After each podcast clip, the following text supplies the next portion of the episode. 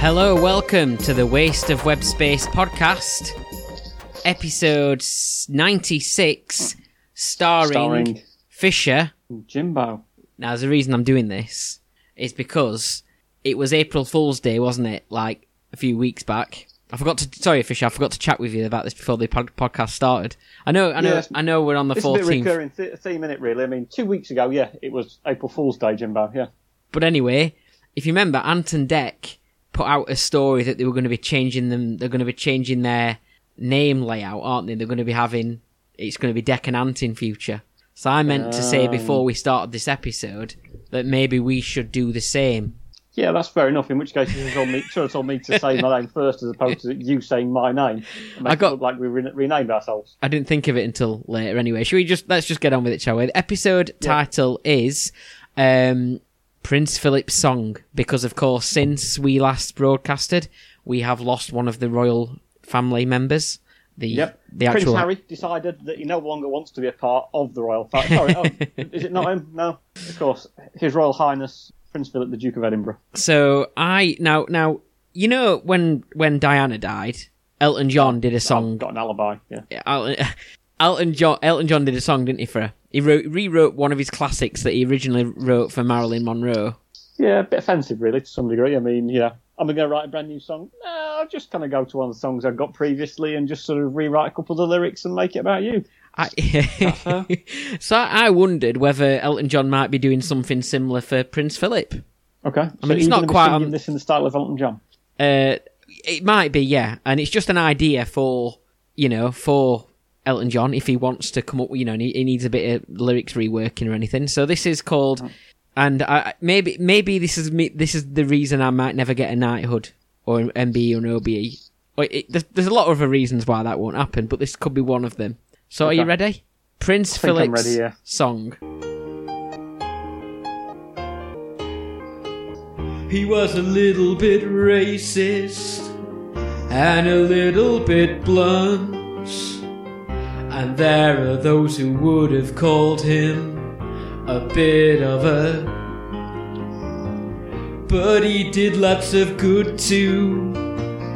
He fought in the war. He was the longest serving British consort. He liked the odd swear word and offensive remarks, and shooting tigers, well, that's a bit harsh. I know it's not much, but it's the best I can do. My gift is this parody song, and this one's for you. And you can tell everybody this is Prince Philip's song. The Duke of Edinburgh will always live on. I hope you don't mind, I hope you don't mind that I put down in words. You might have been offensive, but you were the Queen's world. So, you think Elton might use that one? I don't think he will, in all honesty. I think he'll pass on this occasion. Any reasons why? I think even for him, that'd be quite bad. I mean, when was your song first written? What, 1970s? My song? Oh no, I only wrote that earlier today. Yeah. 50 years in the build-up. I think Elton John was 70s, wasn't he? Possibly. Didn't John Lennon say that hearing your song from Elton John was the best thing you did? I think John Lennon went to America and someone said, "Who's a great up-and-coming British artist?" And he said, "I've heard your song by Elton John. Is the next big thing coming out of Britain. It's absolutely fantastic." I think if John Lennon would have heard that from you, I don't think he'd be saying the same thing, in all honesty, Jimbo. But you cannot tell that I was trying to go with the Elton John style. I tried to put on the voice a little bit. Yeah. I mean, I could have put the glasses on and everything, but... Yeah, it was 1970, actually, bang on, by the way, your song. Okay. 51 years in the making, that. He doesn't sing all these songs anymore, does he, Elton John? There's certain songs he can't sing, apparently. Oh, right, his vocal range is no longer good enough. Yeah. That said, he must be in his into his 70s now. Presuming he might be, if he's struggling to sing certain songs, he might be looking my way after that one, if he wants me to step in for him.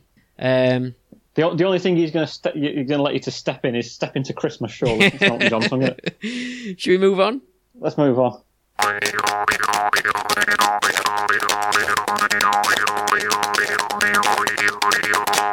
Now, do we normally do drinks or our breaking news first?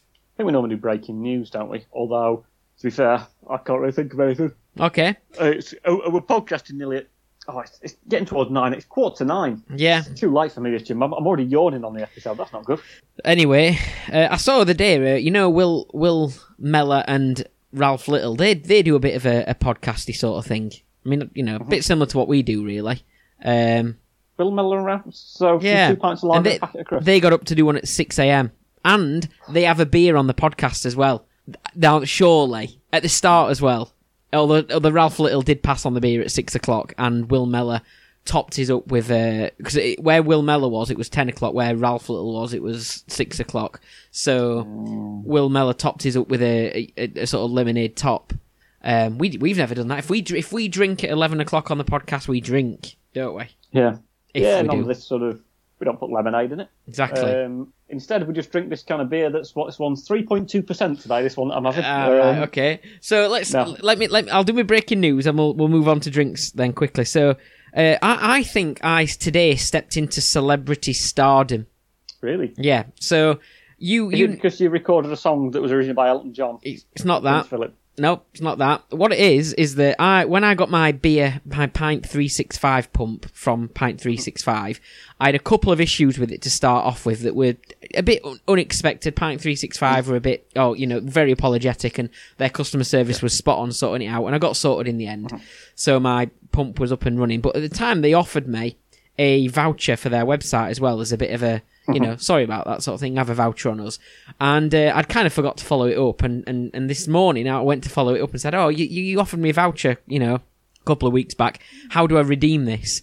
And they said to you, just go to the website and type in Jimbo 10. Now, that is stardom, isn't it? Now, that code won't work. Yeah, it won't work anymore, as far as I'm aware. Yeah. But that is, surely, have you ever had a voucher code named after yourself? Well, at one point I changed my name by default to Discounts. So, okay. No, I've never had a voucher code named after myself now. So there you go. So did it give you £10 off or 10%? £10. £10, that's not too bad then. Very happy with that. Was there a minimum order? Could you order anything for £10 from their website? Oh, no, I had to spend a bit more. But I was planning on buying something from there anyway, which is the good thing, of course. I didn't just spend it for the sake of it.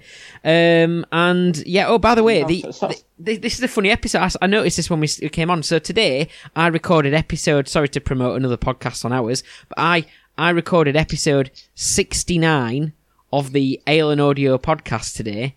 And look what episode number we're on today. 96, which is different to 69. We're completing the palindrome. It's upside down, isn't it? Right?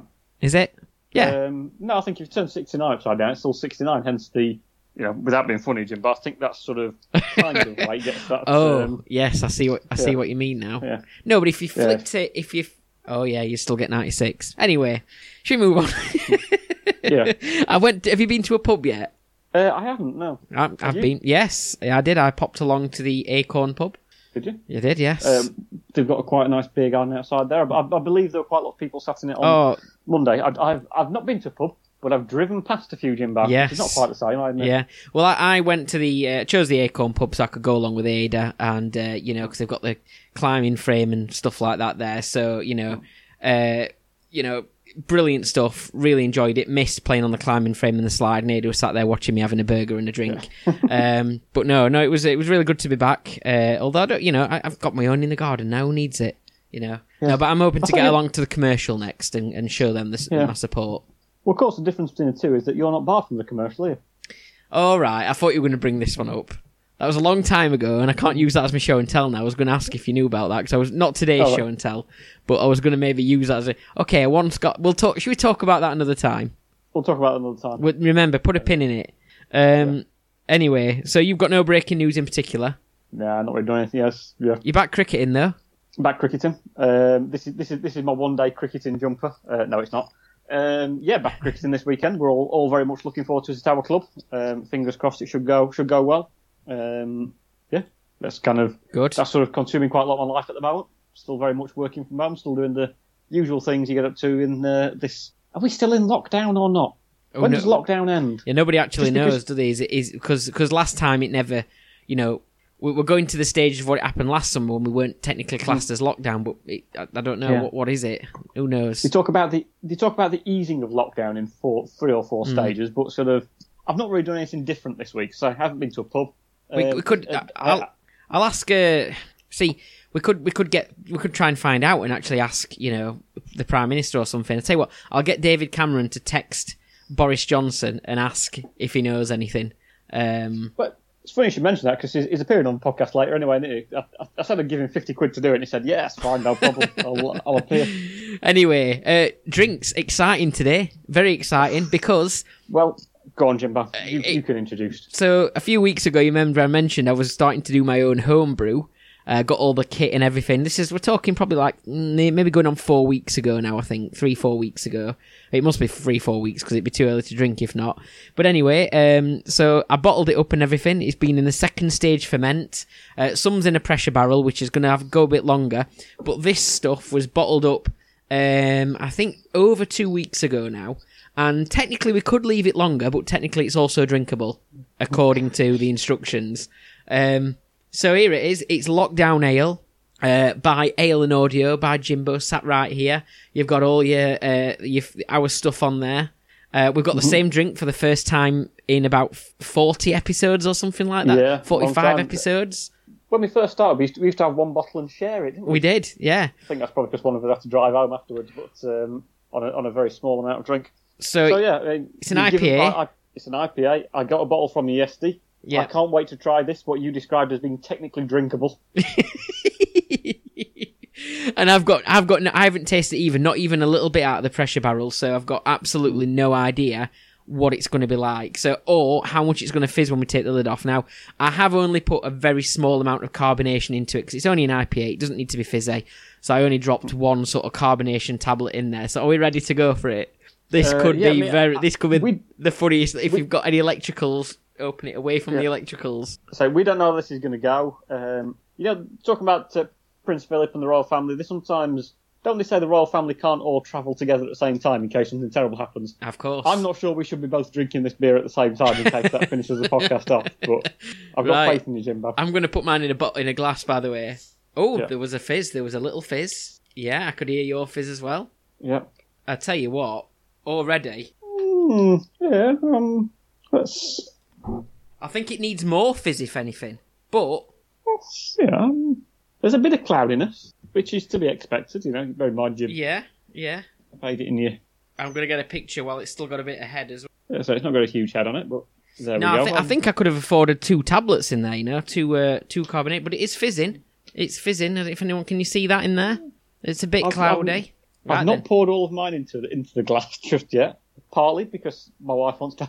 For some reason, my wife actually said she wants to have a drink of this. How big are the bottles, by the way? I can't quite work. Is that a 500 ml bottle? I think they're 500 mils, yeah. So not far off a pint. Yeah.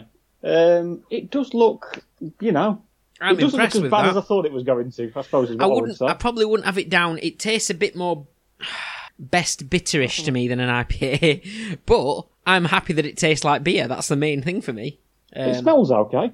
So let's have a taste of this. I think you're going to like that.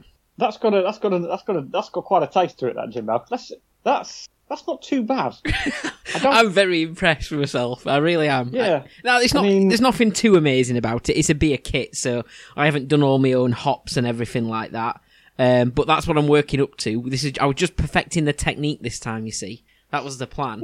It's okay. I mean, it has got a bit of a best bit of taste to it. I mean, obviously it's probably not quite what you're aiming for. So I don't quite know how it's not quite up to what it should be. I'm happy. Well, maybe that's what it is, because sometimes you do drink an IPA and you don't necessarily feel like it is one. Sometimes you have a pale ale and it tastes more like an IPA, or, you know, certain types of things. You just get something a bit different. So I'm happy with that. I mean, yeah, I'm going to be happy to attach this barrel of it full to my pump and pump that through when I've got visitors round and stuff. I'd be happy to serve that. Not too fizzy. I think I could have done with a tiny bit more fizz. But yeah, very good. Yeah, I'm quite impressed. Well done. It's not flat though, is it? You wouldn't describe it as flat tasting, would you? Does flat have a taste? But, you know what I mean? You can feel it. You can feel a bit of some life to it. Yeah. You can feel a bit of tang to it. Yeah. So there's a bit of a kick to it. So I'm just pouring it in there. It's just fizzed up a little bit there, which is good. Yeah, I think you've done all right. So it doesn't taste very. Well, it does claim to be an IPA, which you know, should maybe done on the Trade Description Act a little bit. No, it was from an IPA kit, so.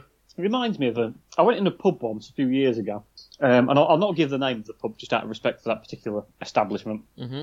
And I ordered. They were selling Moretti there, and I ordered a pint of Moretti, and it didn't taste very nice, in all honesty. It was just a bit not as nice as it should have been, and. I noticed that they also, and because it wasn't that nice, next drink, because I don't know about you. Do you ever manage to go into a pub for one drink? For one drink? Yeah. What do you mean drink? Well, you know, you're sometimes going for a quick pint. Oh, no, it's never a quick one, is it? Yeah, it's a quick pint, basically two pints. Yeah. Yeah, which it tends to do with me.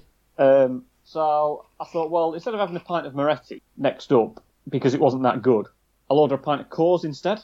Because if I'm paying for a rubbish pint, if I'm getting a rubbish pint, I might as well pay for a not quite so good pint kind of thing. Mm-hmm. And guess what happened? Go on. The pint, of course, tasted very, very very much like Moretti. So I'm pretty sure they got their barrels the wrong way around. Well. No danger of that at my establishment, Fisher. Exactly. So, should we move on? Yes. Well done, Jimbo. Thank you.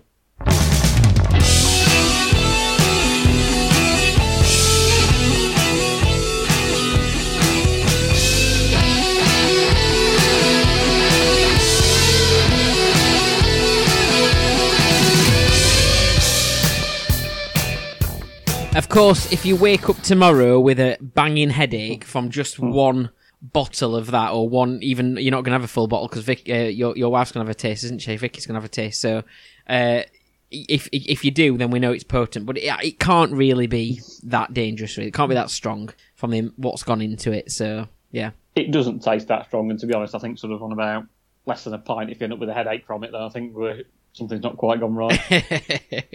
Because it can be other things that give you headaches and stomach aches, of course. It's not necessarily the alcohol percentage and stuff like that, but it tastes fine to me. That's good. So, you ready for my show and tell? I'm ready for it, yeah. Okay. Here is my shoe and tell. Shoe and tell. Shoe and tell. That's a shoe. It's a shoe. Do you want me to tell? Yeah, go on and tell me. Stop banging against the microphone and tell me what it's all about, what the story is behind that shoe. So, Eva... Can I have a look at that in slightly more detail, actually, that particular shoe? Can I give you the reasoning and then you can inspect it if you like? Well, okay. Yeah. So, there's two reasons, obviously, two possible stories behind this shoe. Story number one is, I'll keep it brief, is it's Jax, my brother Jax, who often records our adverts for Daryl. Daryl, yeah. Or story number two... It's my granddad's. Oh, right, okay. So you've got to investigate more. So can you just have a look at the front of this? Look at it front on. It looks like a bit of a pattern on there, like that's sort of running down the side. That's maybe off centre. Is that running on both sides? Mm. My initial thoughts were that it's a bit more of an old man's type shoe. So apologies, Jack, if it is yours. It's an Oxford style shoe. It says Sole Flex.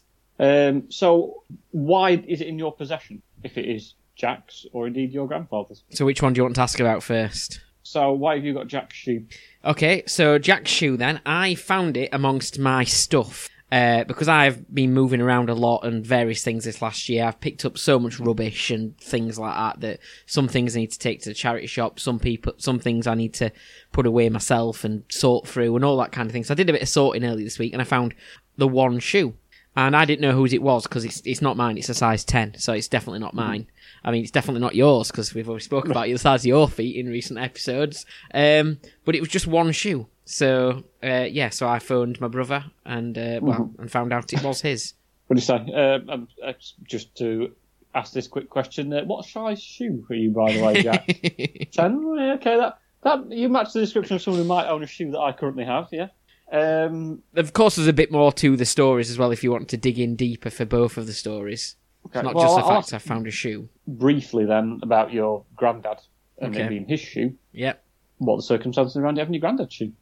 Okay, I have this shoe from my granddad as it is the remaining shoe of a pair of shoes, one of which exploded. Oh, right, okay. Well, that's slightly more. That's slightly different, isn't it? So I'll jump back to Jack first, if that's okay. Yeah. Just to sort of. So you do not have the other pair, the other shoe to that pair, then? This is the only shoe I have. Okay. Does Jack have the other shoe, or is it a single shoe? He does have the other shoe, and he wears it. What does he wear it with? He wears it with the exact same shoe, only 2 sizes smaller. No, sorry, the other way around. 2 sizes bigger. Right, okay. Did he try to buy a replacement shoe but then realise that he didn't have it in his size, so he'd have to get something bigger? No. I phoned him to say, is this your shoe? You know, and he went, yeah. I says, well, here you go, do you want it back? He says, oh, no, I don't wear it. I said, well, oh, right, okay, where's the other one then? He says, oh, no, wear that one. Right. I said, what's going on there? He says, I've always had a foot bigger than the other. Well, since I've been older, and I never knew this. So he has to buy bigger shoes. I've got the opposite problem with that, actually, because I've got 1 foot smaller than the other.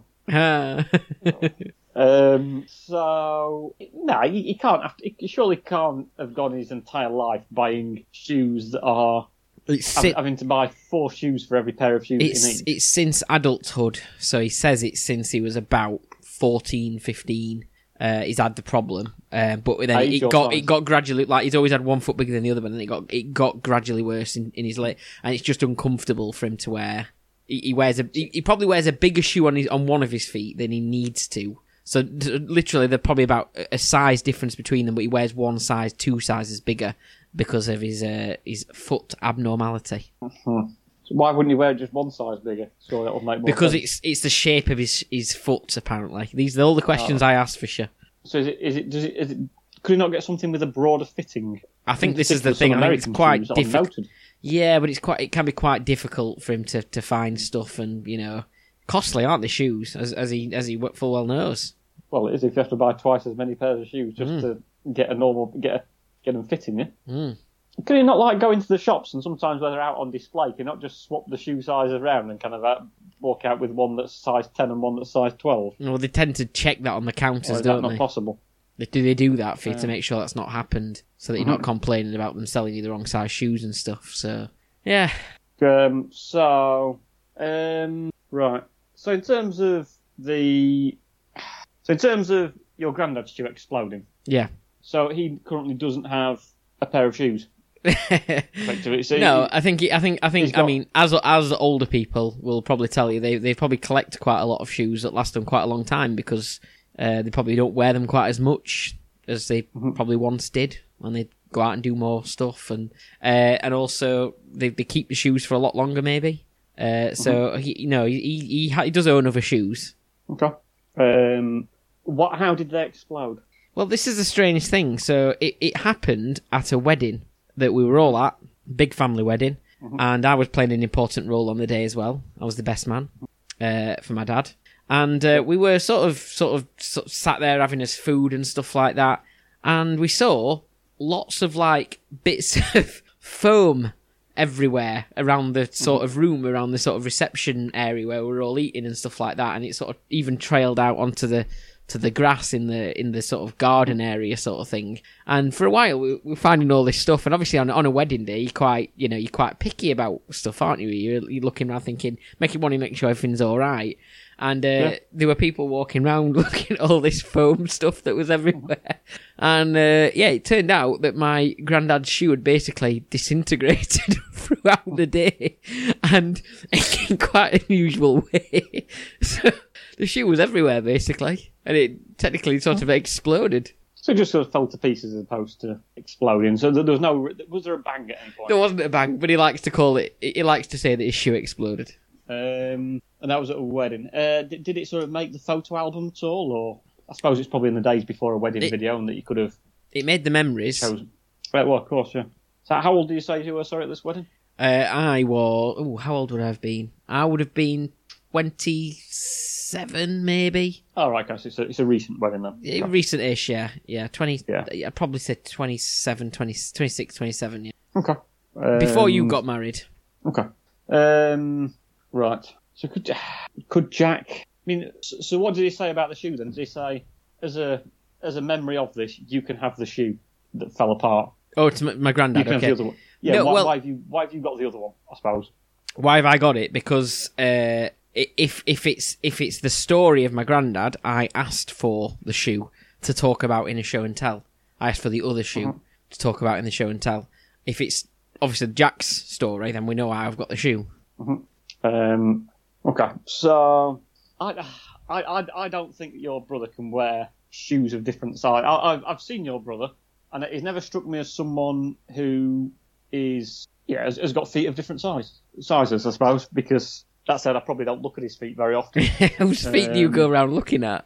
Well, I mean, I suppose you tend to look at people's eyes and the face and sort of look at them, you know, one to. Admittedly, I've not seen him for a while for obvious reasons.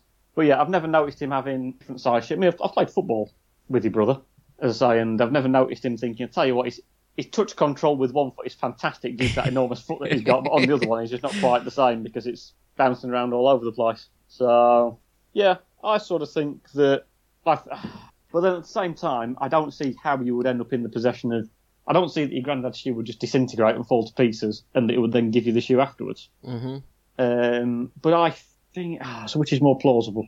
No, I think it might be ultimately. You reckon so? And that as a gesture of it, he gave you that other shoe to say, and it's a bit weird. One shoe fell apart. There you go. There's the other one. Okay. So you're going with the granddad's shoe? Yeah.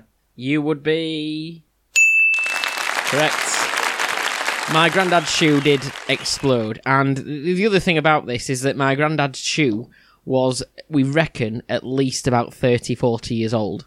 Oh, okay. And he just... only ever wore it on certain occasions, and he kept them stored under under the stairs cupboard sort of thing, where it must have got a bit damp or a bit, I don't know, just because it's not had much oxygen around it or something. I think the shoe is sort of just weakened the sole, so all this foam was sort of going everywhere. But he actually decided to phone the shoe company. And I think they thought, oh, let's just send him some shoes. Yeah. He thinks he should... oh, dear me. I mean, surely it just sort of... has it just perished due to sort of the sheer age of the shoe? Yeah, I don't think he'd wore it very much, but I think his view was that it doesn't matter how old it is, it's a fact how many times I wore it, the shoes exploded. So he phoned... I don't think he gave him a lot of... I don't think he's not one to complain in an angry manner. I think he just phoned to tell them. He wanted to tell them how much their shoe had disintegrated in 30 years. These shoes don't even last 30 years, honestly. Rubbish. I bet that company... that might even appear on the Discustomer Service podcast one day. Could do, yeah. Be a good one for it. Yeah. Well, I'm very sorry to hear it. That his shoe didn't last so long. But I hope he manages to find more resilient shoes in the future. Yeah, there you go. And I've got the... I'll return this to him. So it's I think it's like a museum piece for him. But anyway, yeah, enjoyed that. Cool. Thank you very much.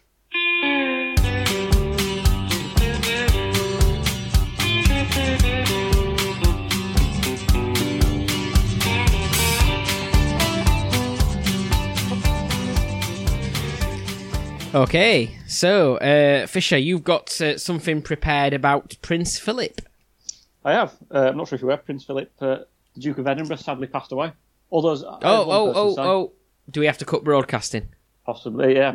Did you see some... I mean, I got the flash there on my phone, then immediately I put the television on just to sort of watch what happened when it kind of was announced. I think it was... Is it this morning? On BBC One it was something to do with... I think some kind of Scottish hospital, like a day in A&E kind of thing, and it was talking about someone kind of some medical emergency or whatever, and then it just slowly faded out mid-programme and then onto a news broadcast and said, I'm here in relation to a special news broadcast with an announcement from Buckingham Palace, and then it said that Duke of Edinburgh had sadly passed away.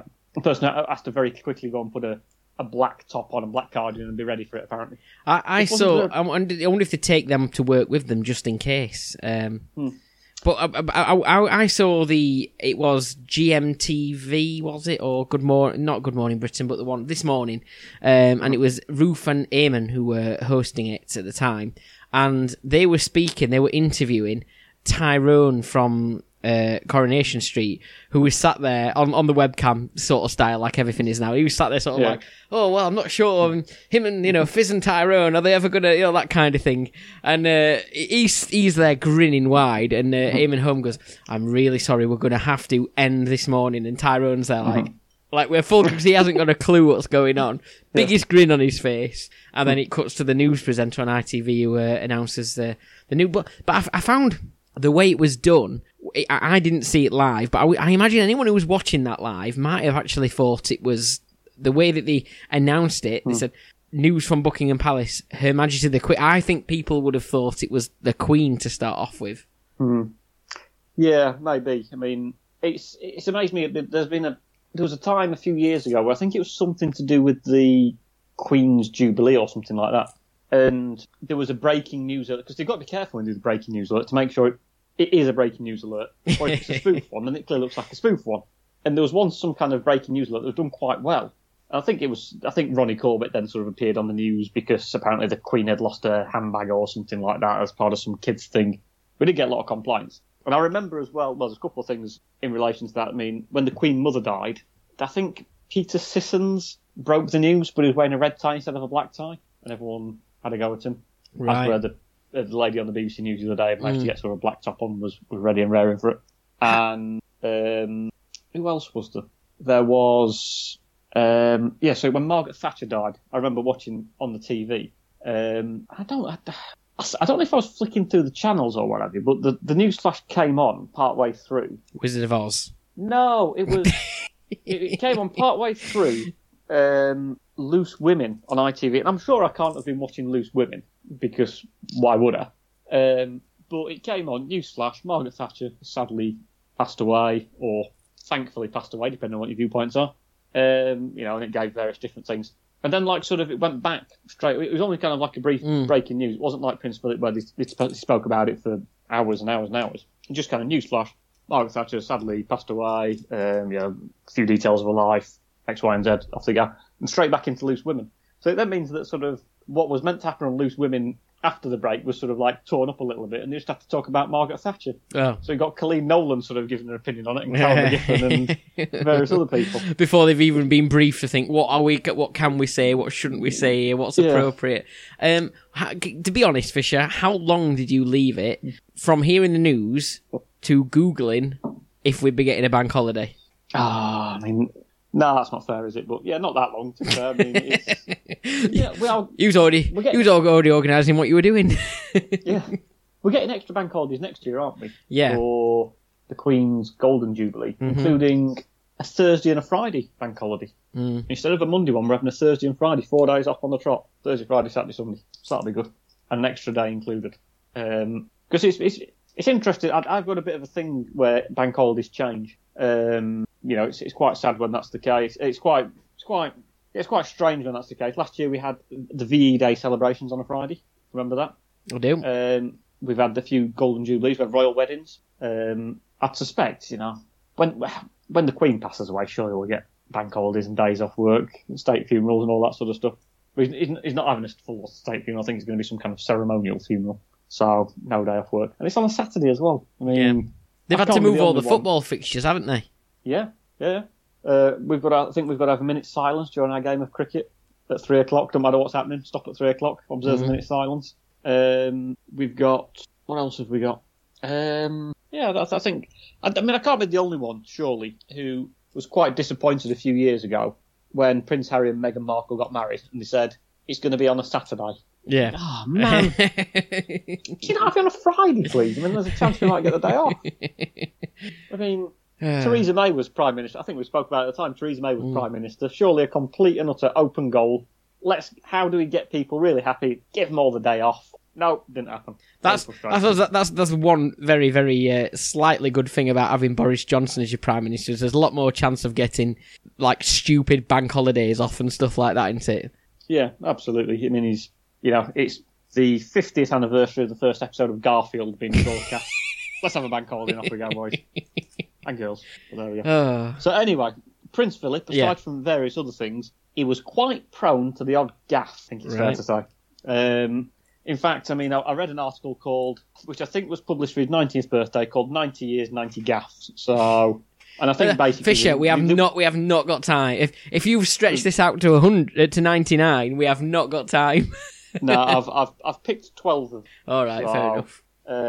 Yeah, so basically, these are some of the gaffes that Prince Philip had been involved in. So, first up, he said, "You haven't been here very long. You haven't got a pot belly." To a British tourist during a tour of which country in 1993? Was it Hungary or Slovakia? Ooh. So, you haven't been here very long. You haven't got a pot belly. Ooh, well, Hungary is like a play on words. Is that why I would have said it? It doesn't, although... Yeah, I don't know. I'm not sure that any of those, in my head, any of those countries stand out for things like drink or beer or food or... Yeah. So they're saying this to a British person, is that right? It was a British tourist or someone who was an expat who lived in this country. And he was saying that obviously you're not like the locals who are all got pot bellies and all quite fat. I wouldn't have known that they were in those countries. To be fair, they probably aren't all like that, which is why it was a bit of a gaffe for him to say such a thing. Mm. All right, let's go. I'm not going to... Obviously, you're tempted to lean towards Hungary because of the name of the country, which is obviously nothing to do with food or anything in particular. But I am going to go with Slovakia, I think. Okay, and you would be incorrect. So, yeah, it was Hungary. The fact that is also named after kind of eating food and wanting something to eat is purely coincidence, I would hasten to add. So, next up, how to describe the new £18 million British embassy in Berlin, which the Queen had just opened in 2020 written down here. That's surely not right. Probably 2002, I would have thought, because he wasn't doing royal duties in 2020. So, yeah, but whichever way, it was at the British Embassy in Berlin that the Queen had just opened. How did he describe it? Did he say, "It's a vast waste of space," or "It's lovely, but it's a shame it's in Germany"? Well, I think he's got connections or links back to Germany, hasn't he, in some way? Or it might be Austria. Probably, if he's a member of the royal family. I believe, I might be wrong, but I think it's... I was going to say about... Yeah, because I did read something on... Oh, sorry, I heard an interview where they were talking about how the Queen and Prince Philip first met. And do you know what they said on it? They were third cousins. Yeah, he said, well, they were related. That's why they wasn't he babysitting her or something? I don't know exactly what the connection is, but yeah, they are related somewhere along the lines, which is a bit of an unusual way to sort of meet your future partner. Okay, I'm going to go with this. He said vast waste of space, I think. A vast waste of space? Yes, you're right. Well done.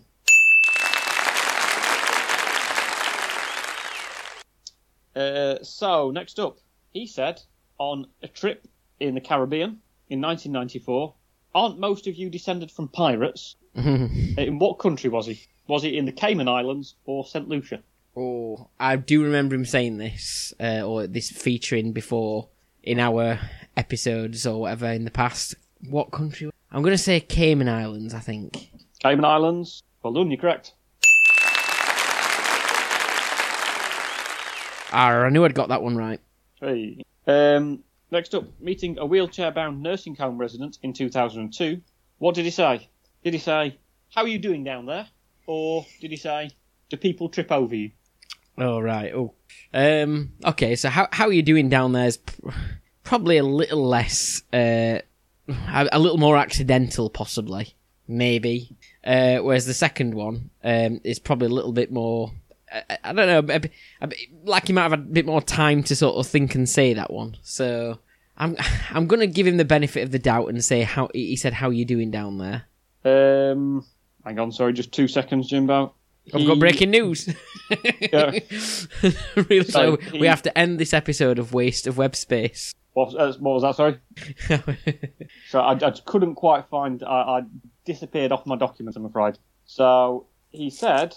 "Do people trip over you?" So you're wrong, unfortunately. Apologies, the connection dipped out a bit and I got the wrong thing on my phone as well. So, next up, on being shown Nottingham Forest FC's trophy collection in 1999, what did he say? Did he say, "I was expecting there to be more in here"? Or did he say, "I suppose I'll get in a lot of trouble if I melted them down"? Well, like you said, I mean, Nottingham Forest, they are a very successful. They were a successful club at one time. I think with Brian Clough as manager. Yeah, European champions. I don't think he's massively a great football fan, is he? But he's not known for being a particular football fan, is he, Prince Philip? I don't think so. He might have been expecting to see more in their trophy room, maybe. But yeah, I'm going to go with the trophy. I think he thought to expect to see more. More trophies? Yeah, you'd be wrong, unfortunately.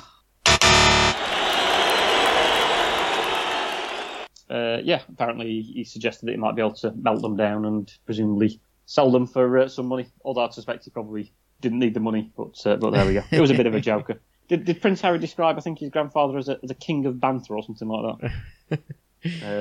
So there we go. So next up, I'll take him on an holiday. We get him to Corfu. Or well, that's where he's from. That's where he's from. Yeah, there you go. He'd be a great tour guide, wouldn't he? Yeah, know it like the back of his hand. So next up, who did Prince Philip describe as being a millionaire in spite of being an awful singer? Was it Tom Jones or Mick Jagger? Ooh, well, they're both sirs, aren't they? They are both sirs. So, an awful singer.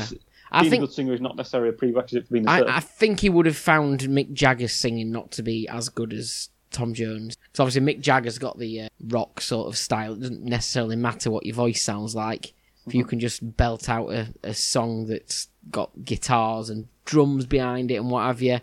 Whereas, you know, Tom Jones's voice is what helps carry him forward. It's going to have to be Mick Jagger, surely. Surprisingly, you'll be incorrect. You're wrong.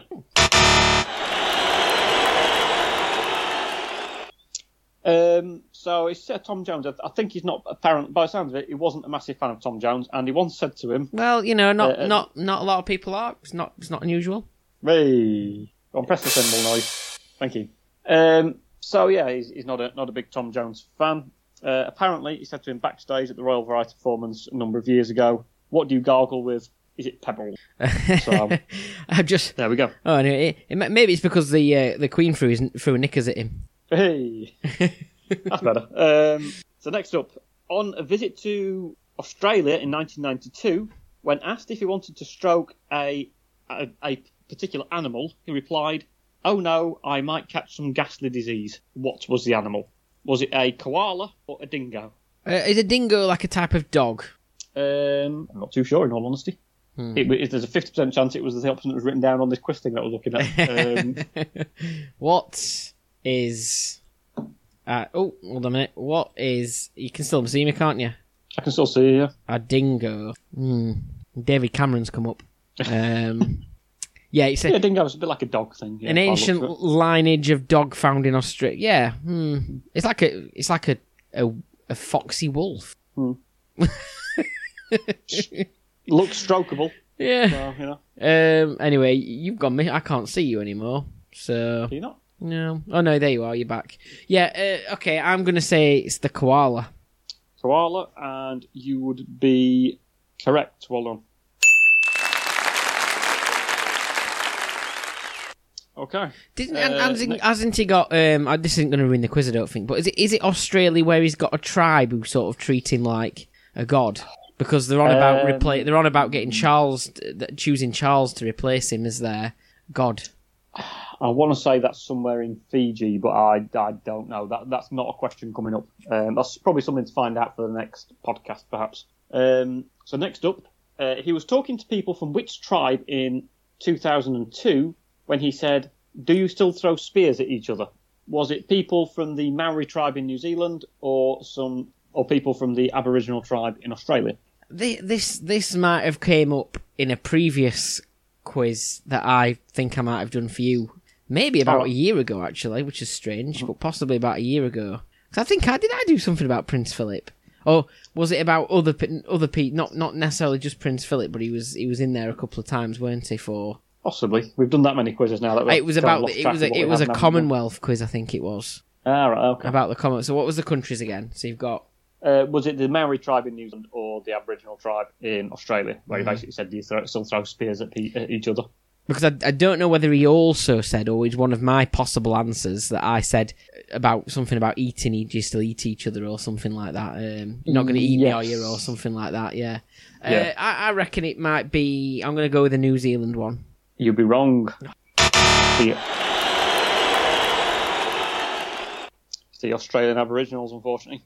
So next up, why did he tell a young boy from Salford that he would probably never be an astronaut? Was it that he was too fat, or that he had ginger hair? I think I was about 13 or 14 years old. I mean, if I'm going to choose to say that to somebody, in my head, the being too fat one would make more sense for getting through, like, hatches and stuff like that. Not so much to do with gravity, because it doesn't really matter, does it, when you're in space? In fact, you might even... would it even help, possibly? You don't float as much, I don't know. Yeah, I'm assuming the ginger-haired one was a bit more kind of flippant comment, more towards that he wouldn't get far in life as opposed to specifically being an astronaut. Let's go with the being too fat one. Being too fat, you'd be right, well done. What year was that? I don't know, it's not really, it wasn't written down on the quiz, but I remember it happening. I think we're probably talking about 18 years or so ago. It'd be interesting to see where that kid is now. In space? Or just enormous, I don't know. Fat camp. Could be. Who knows? Maybe not. No, but I hope he's doing... It would be interesting. I might look into that. Yeah, so we can find out what happened to him. Get him on the podcast. Yeah, well, we'll see what he's like first. I mean, we are already sort of quite squeezed onto our screen already, aren't we? Without... Yeah. Without having quite a fat person on there, yeah. Did I get that right then, yeah? Yes, you got it. The worst thing is he also had ginger hair. I cannot remember what his hair colour was, in all honesty. I think he got a Man United shirt on. I think. Oh, he's just getting worse.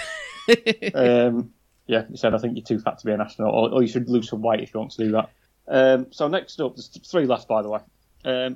When he asked a Tory politician, Lord Taylor, in 1999, whose parents are Jamaican, he asked him, what exotic part of the world do you come from?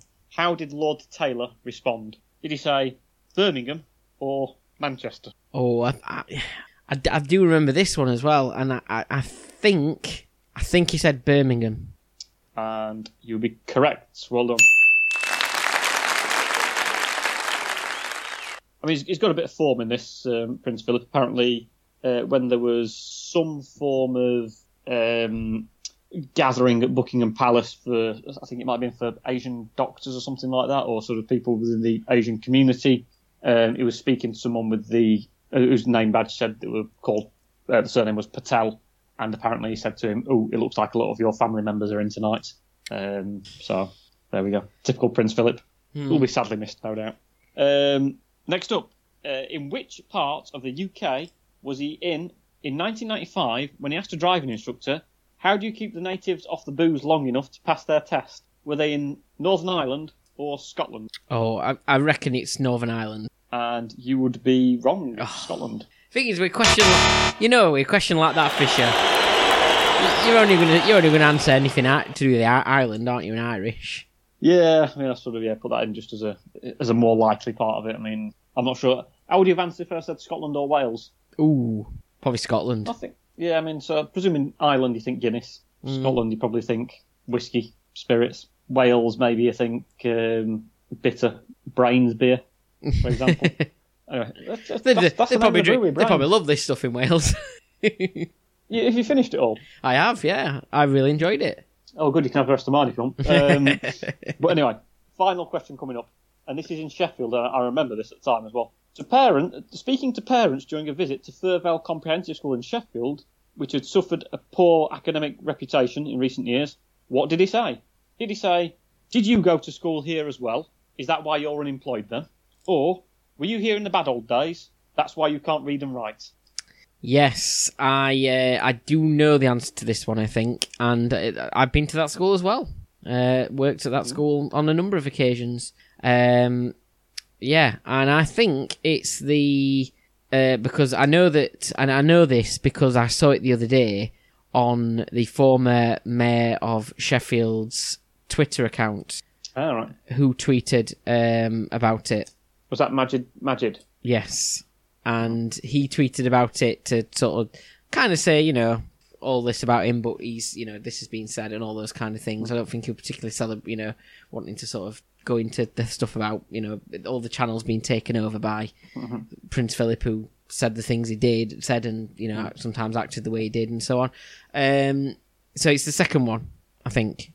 So it's, were you in the bad old days? Is that why you can't read and write? And you'll be right. Well done. There's also the thing about he shot a tiger. I mean, I mentioned it in the song, but he shot a tiger, didn't he? When he was on tour in India with the Queen and stuff. I don't think I was not too popular for that either. I think so. I mean, I dare say that I don't particularly think shooting tigers has ever been that socially acceptable, but I think it probably was slightly different times. I think he would be in for more criticism if he'd have done it now, particularly bearing in mind his death. So that would be a new story. It's the ghost of Prince Philip shot a tiger. But yeah, I don't know when the tiger shooting incident was. Bear in mind, people organise safaris to go and shoot things in Africa. Even now, yeah. I think sort of Donald Trump's children have been photographed next to some things they've shot. So, yeah, it's a thing that is frowned upon, which is good. I think I don't like the fact that animals get killed for... Could organise hunts for ex-presidents, maybe. Yeah, have them roaming around in the wilderness. You have to try and shoot them. Well, there we go. But there we go. So anyway, very good. That was some of the snippets that we've had from Prince Philip over the years, who will be sort of sadly missed, no doubt, for his... He did a huge amount of work for his charity, and no doubt... and the Duke of Edinburgh Award and everything like that as well, yeah. Duke of Edinburgh Award. I mean, I passed mine. The amount of gaffes that I had to make to get there, very, very difficult. I mean, just had to walk up to people in the street and offend them, and eventually I got given the award. And you got your badges, so yeah, good stuff. Anyway, we'll skip on to an advert, and obviously, you know, things are changing. A tale at the Alien Audio Pub Shed, now that we are allowed in members of the public again. The Alien Audio Pub Shed is now open to more than just Jimbo. Technically, it's not a licensed venue, so you can't buy alcohol, but you can certainly drink at it. We are following COVID secure rules to make sure your trip to the Ale and Audio Bar is as safe as possible. So, by law, you are welcome to sit inside our covered area, as long as it's outside. You can go inside to the toilet, but you can't go to the toilet outside. You are welcome to come inside to get your drink, but whatever you do, don't drink any of it inside. If you are enjoying a pint outside in the beer garden, if it rains, then you are welcome to come inside as long as it's in the covered area outside. It's only safe for us to give you a drink if you're on a table outside or inside the covered area that's actually outside. If you're not on a table, then you must take your drink to a local park and sit on the floor where you'll be absolutely safe. You are welcome to bring with you 5 friends from 5 different households, so pick only the ones that you like. Although, if you sit on a table with 5 of your favourite friends, 6 of your least favourite friends can sit on the table next to you. And you can probably swap seats as long as there's only 6 at a table each time, you'll be safe. We like to keep things simple at Alien Audio. Join us for a pint. The Ale and Audio Pub Shed.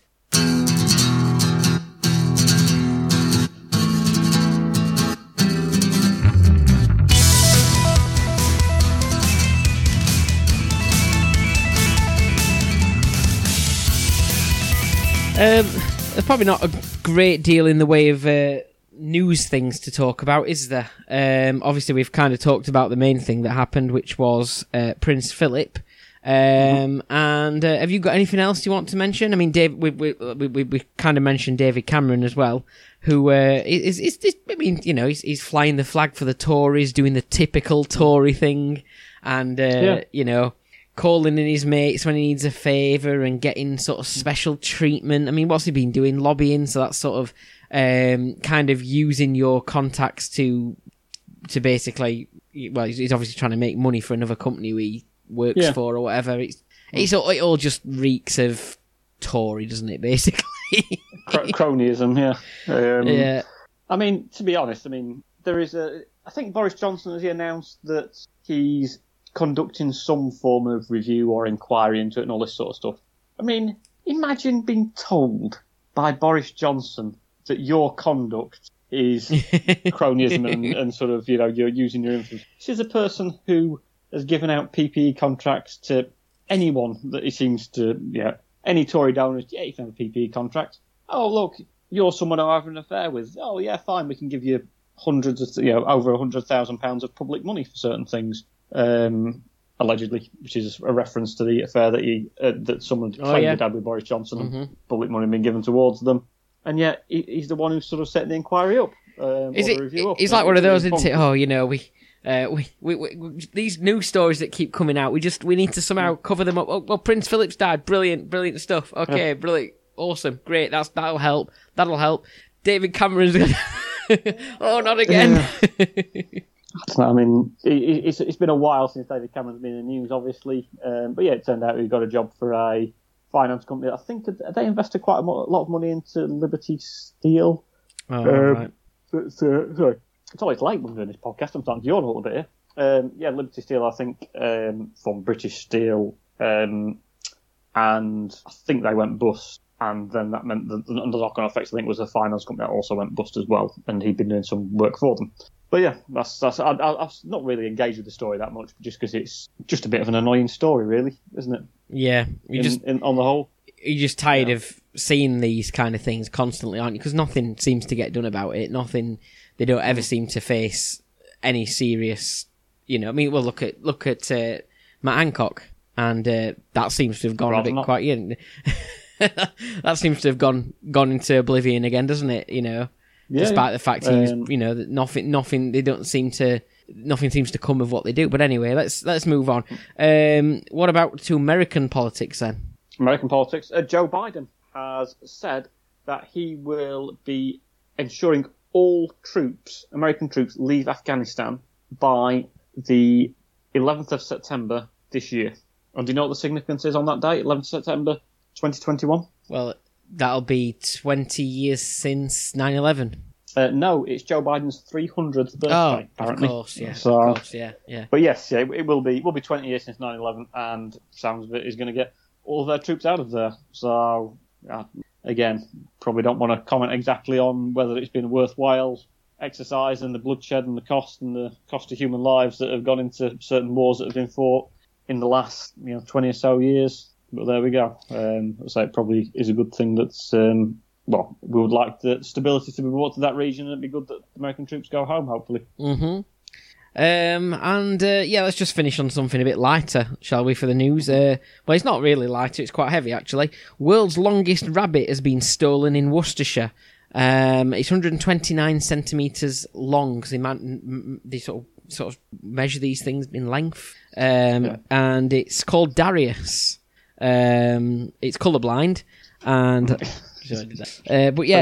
it's been quite sad because somebody's stolen it, thinking it's worth something, and it can't breed anymore because it's too old. I don't know what Darius would say about that, to be fair, but they're obviously, because the owner really wants to get it back. It's obviously a prized possession. It's a pet, so she's offering.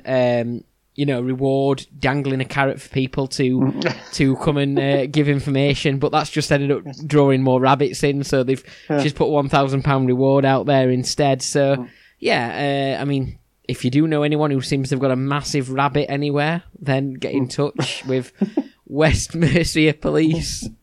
It's sad that it can't breed, really, because previously it had been going at it like a rabbit. Very good. Should we move on? Let's move on.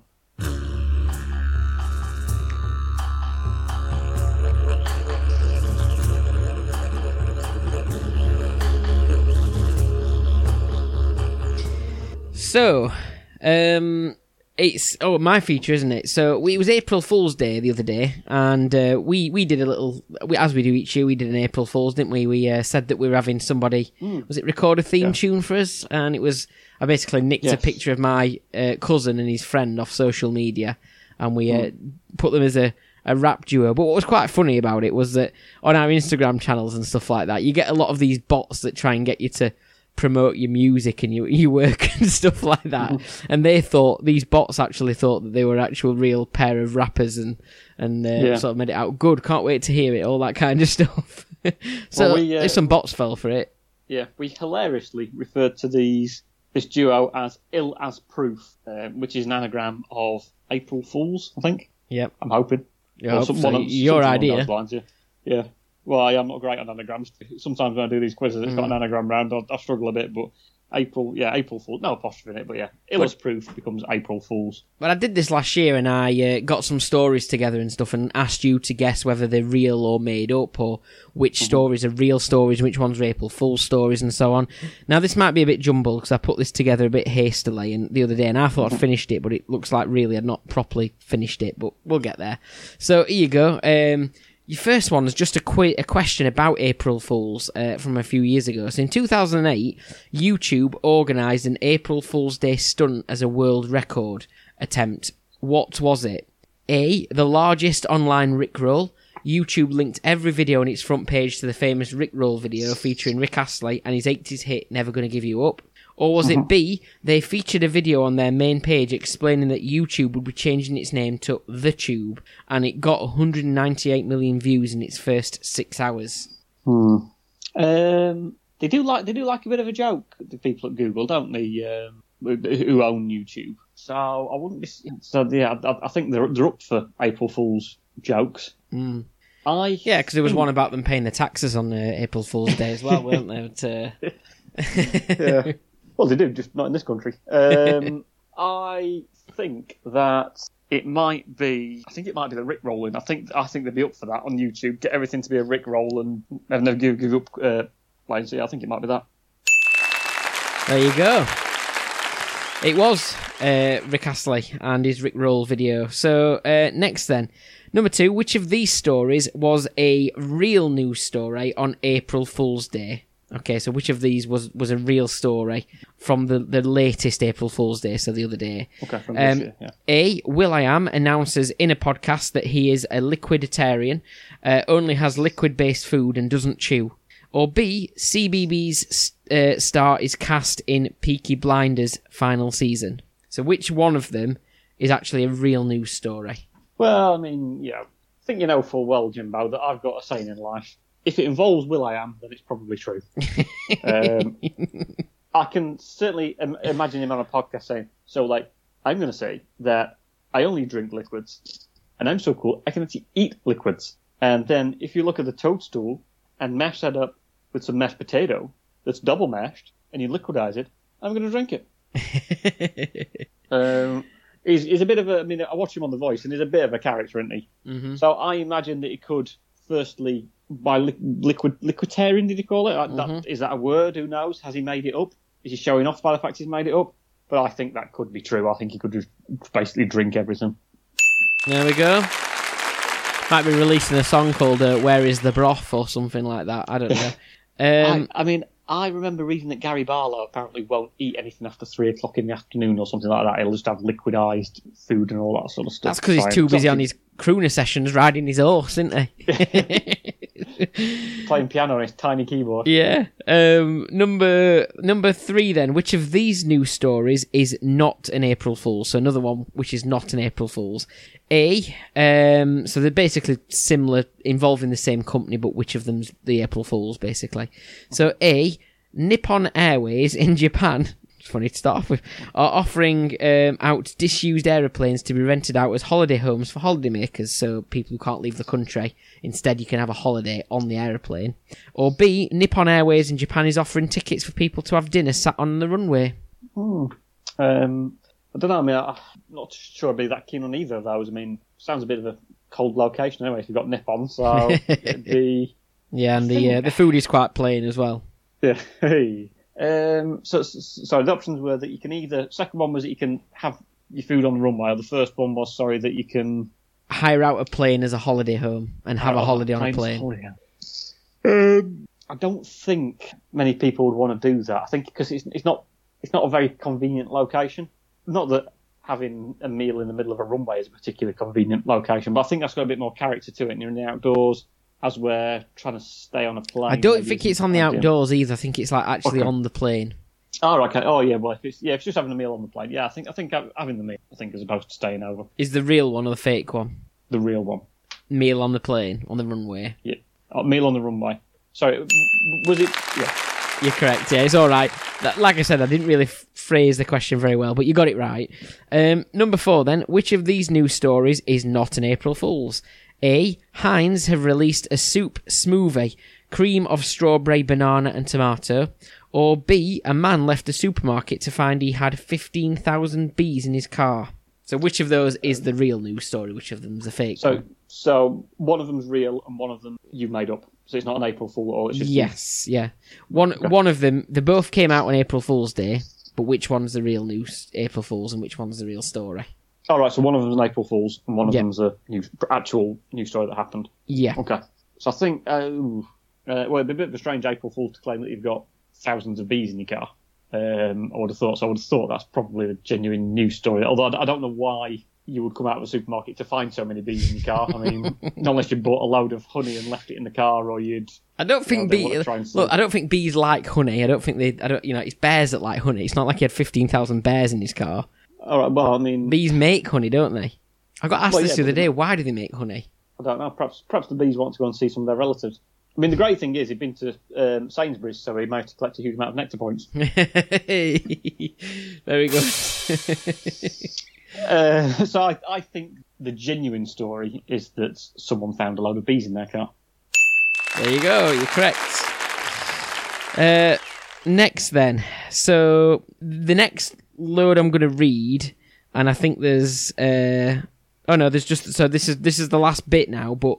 I'm going to read you 11 stories, and you've got to tell me if they're real or if I've made them up, okay? If they are April Fool's stories, or if they're ones that I made up, okay? So it's a genuine April Fool's story. Yeah, is it an April Fool's story?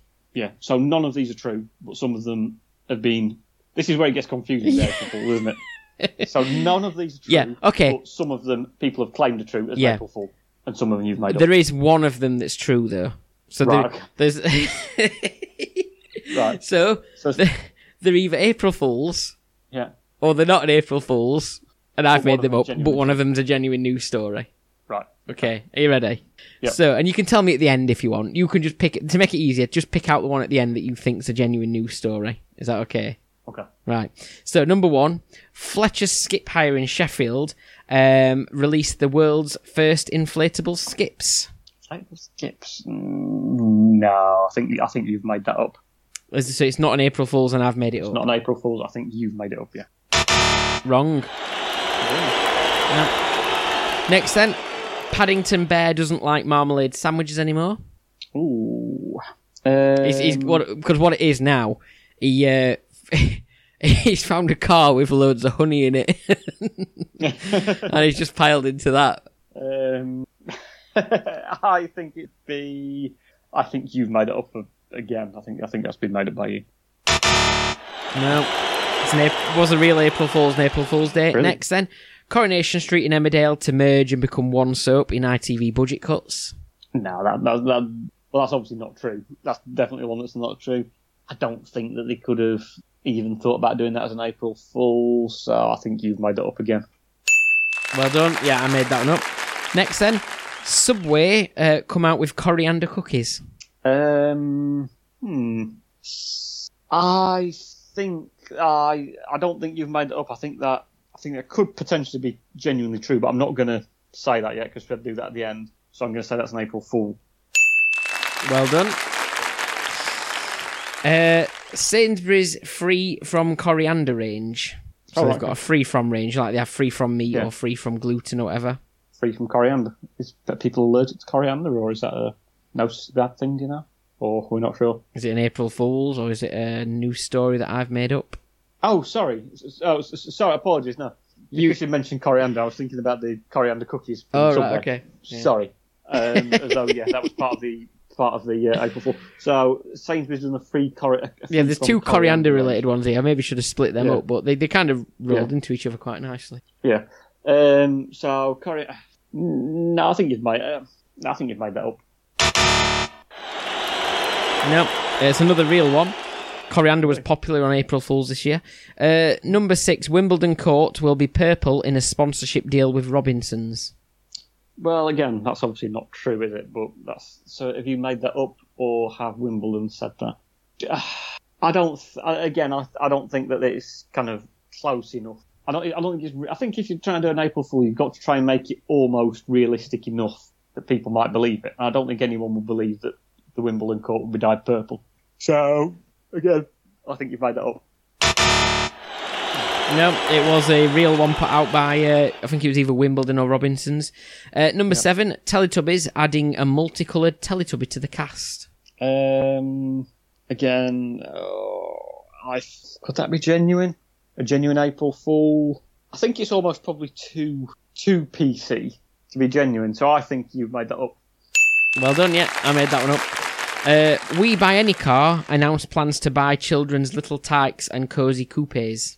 So, like, the little toys. Yeah. The characters, aren't they, I think, We Buy Any Car? I mean, they got Philip Schofield on the advert and Meltdown having... I think they might have done this. I think this might have been an April Fool. Well done. Piers Morgan to return to Good Morning Britain. Now, let me think. Who would have done this April Fool? Would it have been Good Morning Britain, or would it have been him himself? Or would it have been an enemy of Piers Morgan? I think he might. Is Piers Morgan that self-obsessed to do an April Fool about himself? Yeah, of course he would. I think that might be an April Fool.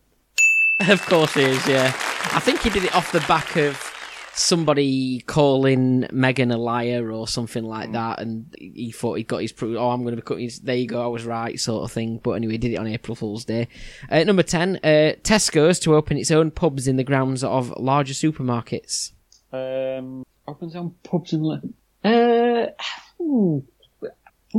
mean, Tesco's have got a lot of stuff inside them, haven't they? Mm-hmm. Have you ever been to a Tesco's that's got a garden centre inside it, a Dobby's Garden Centre? No. I think Dobby's is a garden centre company that used to be owned by Tesco's at some point. Mm. I think they've subsequently sold them, but they built some Tesco stores with basically an actual full-on garden centre there. They did used to have, in some of the large Tesco stores quite a while ago, they used to have like...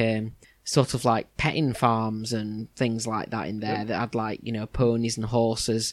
The ponies and horses weren't in there for long and then they all closed down. But anyway, not sure what happened with them ones. It was around the same sort of time as the horse meat scandal. But this is going to link into the horse meat scandal. Yeah. I think that... Sorry, the question again was pubs in Tesco. Tesco's planning to open its own pubs in the grounds of its larger supermarkets. I think they might have said that as a drink responsibly and all that sort of stuff. I think they, go on. I think they might have said that might be an April Fool. No. Number 11, Northern Monk and Seabrook Crisps teaming up to make cheese and onion beer and prawn and cocktail beer. So Northern Monk are a brewery and Seabrook Crisps, obviously the crisp manufacturer. Crisps from Sheffield, I think, aren't they? Seabrook? No, they're not actually. Bradford. Oh, okay. Where are they from then? Bradford. Bradford. All right, okay. Well done. From Yorkshire, nonetheless. So, I think that might be an April Fool. Well, actually, I think that might be genuinely true. But we said do that at the end, so I'm going to say it's an April Fool. But you can say it's an April Fool? Yeah. Okay. So does that mean it's genuinely true? It does, yeah. So they released that news story on April Fool's Day, but it was a double bluff, and they are actually really putting those beers out there. It's apparently got the cheese and onion. It's got a cheese and onion aftertaste, like you've just had a bag of crisp. And I wonder if, like a bag of crisp, when you've had the can, you have to sprinkle the rest of it in, you know, like when you get to the bottom of a crisp packet. Oh, it reminds me a bit of... Didn't we have we had those sort of mixers, didn't we? The Coca-Cola mixers that you can add to rum. So it interested me a little bit that when I had some of that, it basically tasted a bit like some bacon frazzles as an aftertaste. So yeah, maybe it'd be interesting to see whether it ends up in a similar kind of aftertaste. That, and to be honest, the Coca-Cola mixers that I had, particularly the one that had that bacon frazzles aftertaste, wasn't very nice. So I'd be intrigued as to whether or not they can make a nice beer that has a cheesy aftertaste. Northern Monk have done things like roast dinner flavoured beers and stuff like that. And I think they even worked with Hendo's, Henson's Relish in Sheffield, and did some beers as well linked to that too. So yeah, there you go. Hope you enjoyed that anyway, Fisher. Yeah, very good, Jimbo. Thank you very much.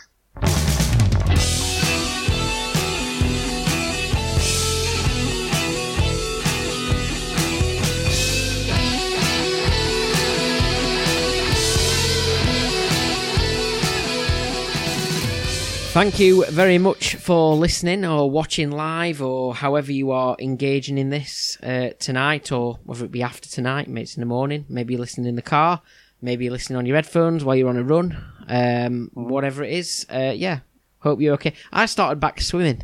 All right. So that's as of this week. Have you enjoyed it so far? I set off a little bit too quick on Monday, and I felt like I'd been swimming away from a shark for about 25 minutes because I got out and my legs were like jelly. I mean, if I was in the middle lane, because I'd gone to the fast lane, which is where I'd normally been swimming, 4 months ago before lockdown. I didn't been in the fast lane, not that I'm particularly fast, but what you've got is, I've probably gone into this before and probably ranted about this before on the podcast, but you've got two slow lanes, because there's so many elderly people that they take up both slow and medium lanes. So then I have to be like Steve Peattie in the, or is that even his name? Can't remember. One of the famous swimmers, in the sort of fast lane where there's either really fast ones who are trying to be like the Olympics, and then there's me trying not to be as slow as the people in the medium lane. And there's even there's people in the medium lane who walk half of the length before they start swimming. They shouldn't be in the medium lane. Well, I mean, I'm hoping they're in a bit of a shallow end if you can walk, unless they're absolutely enormous and can walk through 2 meters.